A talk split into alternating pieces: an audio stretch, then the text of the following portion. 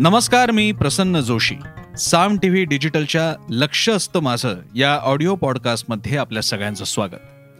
लक्ष असतं माझंच्या माध्यमातून आपण दररोज विविध विषय बातम्या घटना व्यक्ती संस्था याबद्दल बोलत असतो. बातम्यांबद्दल तर आपण बोलतोच मात्र बातम्यांमध्ये दडलेल्या एखादा असा विषय घटना व्यक्ती ज्यांच्याबद्दल नेहमीच्या बातम्यांच्या पलीकडे काहीतरी बोलण्याची गरज आहे अशाही विषयांवर आपण बोलत असतो. आजचा लक्ष असतं माझं हा थोडासा विशेष आहे जरा खास आहे. आम्ही म्हणजे सकाळ माध्यम समूह साम टी व्ही यांनी महाराष्ट्रभर केलेल्या सर्वेक्षणात ज्याचं आम्ही नाव ठेवलं होतं मूड महाराष्ट्राचा आजचा कल उद्याचा कौल. महाविकास आघाडी सरकारला दोन वर्ष पूर्ण होण्याच्या पार्श्वभूमीवर आणि आता दोन हजार चोवीसच्या इलेक्शन्स म्हणजे ते वर्ष गेलंच त्यामुळे उरली दोन वर्ष. त्या अर्थानं आता या पाच वर्षाच्या मध्य काल आपण म्हणता येईल अशा भागात या महाराष्ट्रातल्या जनतेला काय वाटतं या सरकारबद्दल विरोधी पक्षाबद्दल इथल्या महत्त्वाच्या नेत्यांबद्दल याचं एक जाणून घेण्यासाठी एक हवा माहोल जाणून घेण्यासाठी हा सर्वे आम्ही केला. त्याची सगळी निरीक्षणं साम टीव्हीच्या फेसबुक इंस्टाग्राम ट्विटर वेबसाईट इथे अवेलेबल आहेत. संपूर्ण कार्यक्रम सुद्धा उपलब्ध आहे. काल आम्ही यावरती कार्यक्रम सुद्धा केला होता. अगदी थोडक्यात कारण पुढचा विषय मांडण्यापूर्वी अगदी थोडक्यात फक्त तो सर्वे तुम्हाला थोडक्यात सांगतो. महाविकास आघाडीचे प्रॉस्पेक्ट चांगले आहेत. शिवसेना काही जागांवरती पुढे आहे. सत्तरचा आकडा ते ओलांडत आहेत सत्याहत्तर जागांपर्यंत ते गेलेली आहेत. काँग्रेसशिवाय महाविकास आघाडीला फटका बसतोय. त्यामुळे काँग्रेसला सोबत घेणं त्यांना गरजेचं ठरणार आहे. मुख्यमंत्री पदाची पहिली पसंती लोकांच्या मनातली पसंती म्हणून उद्धव ठाकरेंना पसंती मिळाली आहे. दुसऱ्या क्रमांकावर देवेंद्र फडणवीस तिसऱ्या क्रमांकावर अजित पवार आहेत.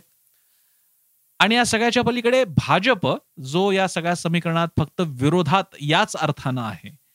कारण आम्ही असाही प्रश्न विचारला होता की शिवसेना आणि भाजप एकत्र येणं आपल्याला आवडेल का? लोकांनी त्याला सर्वाधिक नकारात्मक प्रतिसाद दिला. राष्ट्रवादी आणि भाजप एकत्र येणं तुम्हाला चालेल का? यालाही सर्वाधिक असा नकारात्मकच प्रतिसाद होता. त्यामुळे भाजप हा एकटाच असणार हे जवळपास स्पष्ट झाल्यानंतर त्यांच्या जागा आमच्या सर्वेक्षणात या सुमारे एकशे चार शंभर ते एकशे चारच्या दरम्यान आहेत. यावेळी विचार विषयाबद्दल कालच्या आमच्या कार्यक्रमात चर्चा झाली प्रश्न विचारले गेले पण एक मुद्दा जो माझ्या मनात लागून राहिला होता तो असा की तीन पक्षांच्या आघाडीबद्दल बोलत असताना त्यांच्या विजयाबद्दल बोलत असताना भाजपचा पराभवच का असेना आपण आमच्या सर्वेनुसार होणारा? तो पराभवच का असेना पण शंभर जागा जर का हा पक्ष मिळवत असेल स्वतःच्या बळावर मिळवत असेल तर त्या पक्षाचा महाराष्ट्रातील चेहरा प्रमुख नेता म्हणून देवेंद्र फडणवीसांबद्दल बोललं पाहिजे.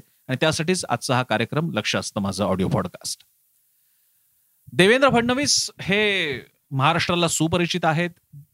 माजी मुख्यमंत्री आहेत सध्याचे विरोधी पक्षनेते आहेत. भाजप राष्ट्रीय स्वयंसेवक संघात ज्यांचं अतिशय महत्वाचं मानाचं स्थान आहेत असे ते नेते आहेत. आणि दोन हजार एकोणीसला आता त्याला कोणी म्हणेल तोंडचा घास हिरावून घेतला कोणी म्हणेल सत्ता समीकरण फिसकटलं पण जे काही असो ते पुन्हा मुख्यमंत्री झाले नाहीत. भले त्याची तयारी त्यांनी पूर्ण केली होती. आणि आज सरकार जाईल उद्या सरकार जाईल पुढचा दसरा बघणार नाहीत. एकादशीला आता मुख्यमंत्री म्हणून देवेंद्र फडणवीसच अशा अशा कितीही गोष्टी केल्या गेल्या तरी सुद्धा आज वास्तव हे आहे की या सरकारला दोन वर्ष पूर्ण होत आहेत. मात्र या पार्श्वभूमीवर देवेंद्र फडणवीस भाजप फक्त पराभूत म्हणूनच बघायचा का? या महाराष्ट्रामध्ये जिथे मान्यवर दिग्गज नेते विविध पक्षात असताना या पक्षाला शंभर जागा मिळवता येत असतील तर या पक्षाचं त्याच्या नेत्याचं काहीच का कौतुक नाही? आणि ते एक न्यून लक्षात आल्यामुळे त्यावरती हा मुद्दा प्रकाश टाकण्यासाठी मी हे मुद्दा बोलतोय देवेंद्र फडणवीस विदर्भातले आहेत. घरात राजकारणाचा वारसा वडिलांपासूनच आला होता गंगाधर पंतांपासूनच आला होता.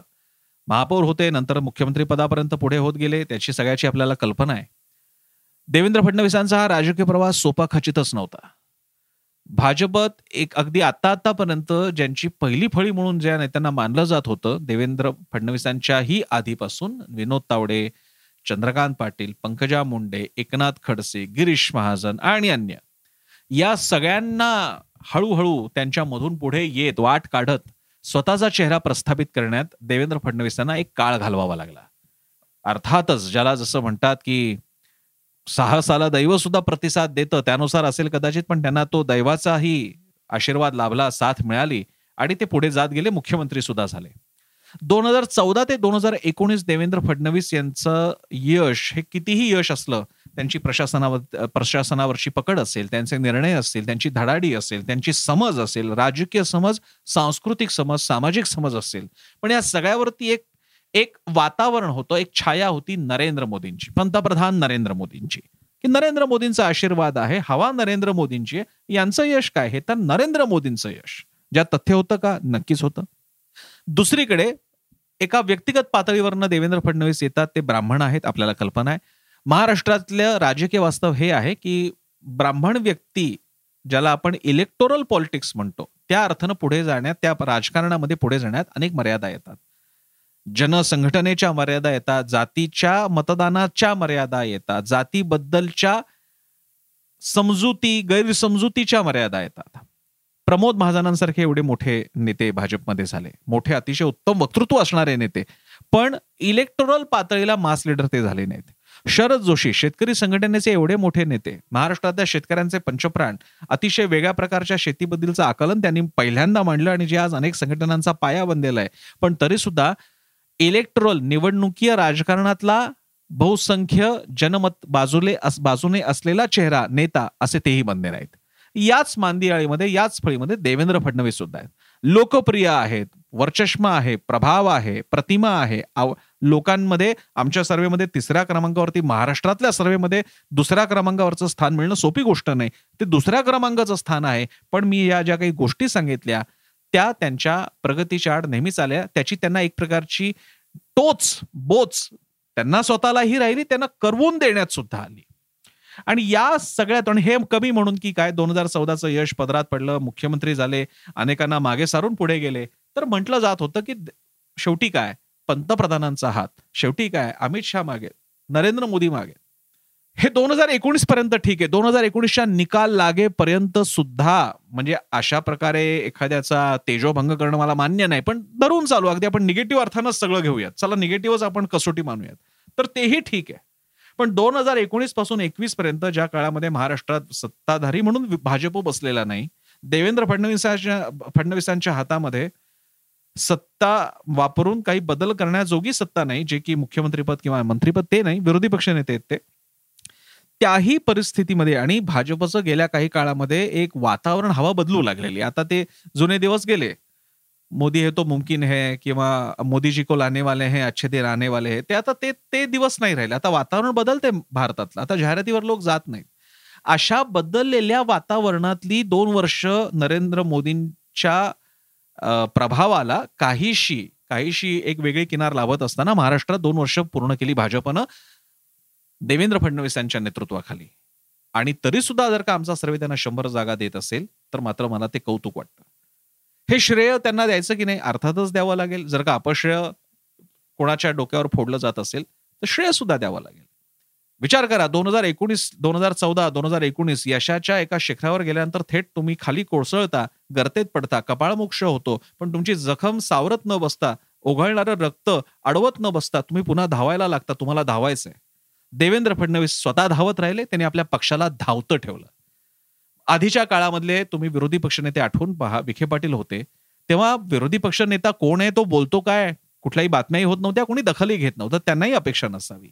ते नंतर भाजपमध्ये आले हा वेगळा इतिहास आहे. पण देवेंद्र फडणवीस आल्यानंतर तुम्ही बघा विधिमंडळातला देवेंद्र फडणवीसांचा वावर विरोधी पक्षनेत्याचा वावर उठून दिसतो.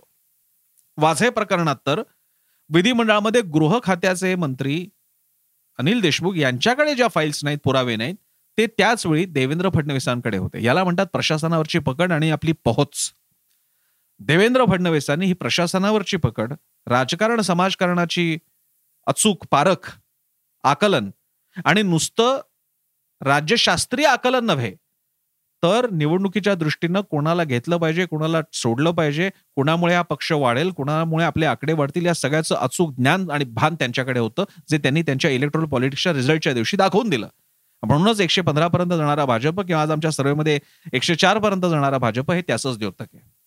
देवेंद्र फडणवीस यांनी विरोधी पक्ष जागता ठेवला आपल्या सगळ्या नेत्यांना कामाला लावलं कार्यक्रम दिले मग ते किरीट सुमय असतील किंवा आशिष शेलार मुंबईत असतील किंवा चंद्रकांत पाटील प्रदेशाध्यक्ष पातळीला असतील आणि कार्यकर्त्यांपर्यंत ती ऊर्जा खेळवत ठेवली.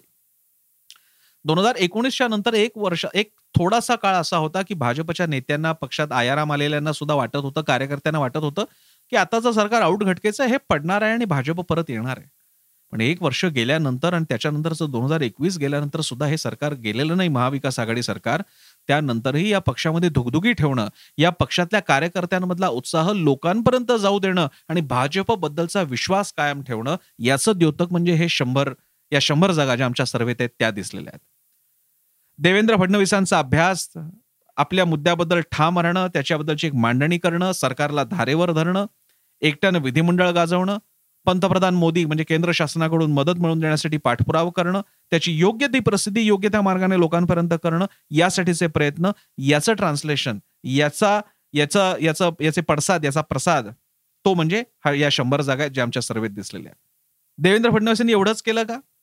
देवेंद्र फडणवीसांनी या पलीकडे भाजपचा वैचारिक राजकारणाचा पाया सुद्धा कायम ठेवलेला आणि फार महत्त्वाचा आहे.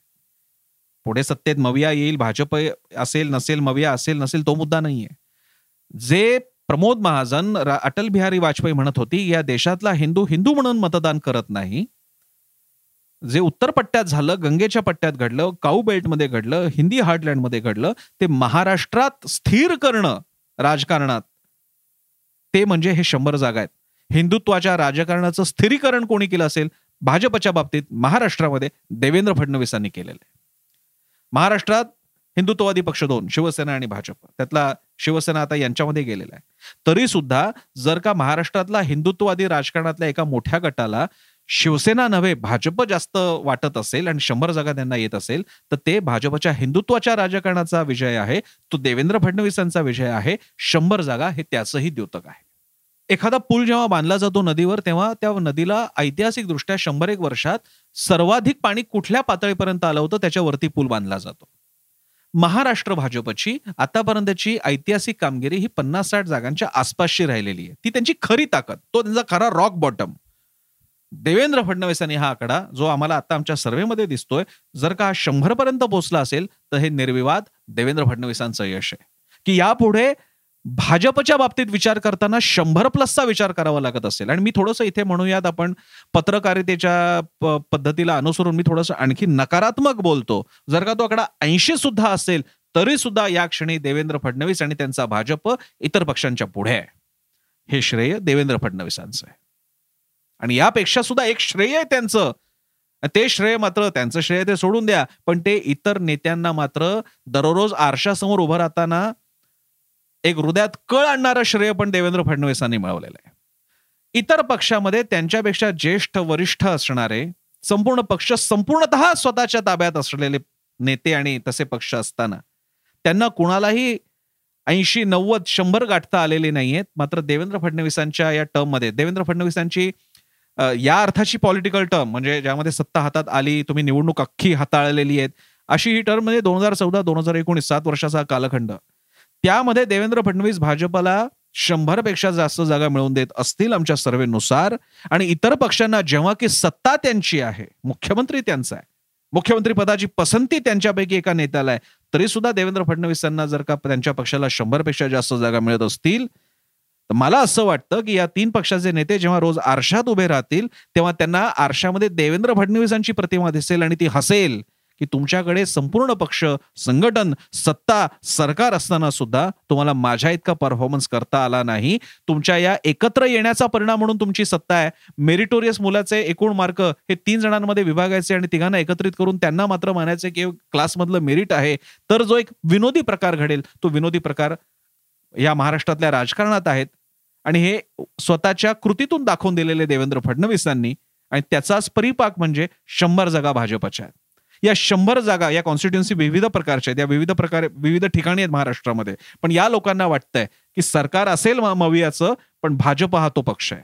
हा विश्वास तयार करणं नकारात्मक परिस्थिती असताना पक्षासाठी याचं श्रेय देवेंद्र फडणवीसांचं आहे. याचं ट्रान्सलेशन या सगळ्याचं आउटकम म्हणजे या शंभर जागा आहेत. आणि म्हणून कालच्या जे सर्वेक्षण आम्ही मूळ महाराष्ट्राचा आजचा कल उद्याचा कौल आम्ही जो मांडला त्यामध्ये मवियाबद्दल बोलत असताना बाकीचे सगळे अनेक कंगोरे होते अनेक प्रश्न विचारण्यात आले होते त्याबद्दल बोलत असताना हा एक कंगोरा माझ्या डोक्यात सारखा ठणकत होता की याबद्दल बोललो पाहिजे हा विषय मोठा आहे. नरेंद्र देवेंद्र फडणवीस भाजपाला शंभर जागा मिळणं हा मोठा विषय आहे. त्याबद्दल बोलायचं होतं त्यामुळे आज या निमित्तानं संधी मिळाली. मला माझा हा आजचा लक्ष असतं माझा ऑडिओ पॉडकास्ट आपल्याला कसा वाटला? माझ्याकडनं कुठले मुद्दे राहिले का? मला जरूर सांगा. तुम्ही तुमच्या सोशल मीडियावर मला टॅग करून सुद्धा सांगू शकता. मी स्वतः फेसबुक इंस्टाग्राम ट्विटरवर आहे. यूट्यूबवर आमचा चॅनल आहे तो सबस्क्राईब करा साम टी व्ही याशिवाय आमची वेबसाईट आहे Saam T V dot com आमचा ॲप आहे ते डाउनलोड करा. आणि सर्वात महत्त्वाचं म्हणजे टी व्हीवर दररोज पहा वेगवान विश्वसनीय विविध बातम्यांसाठी साम टी व्ही सामर्थ्य महाराष्ट्राचे.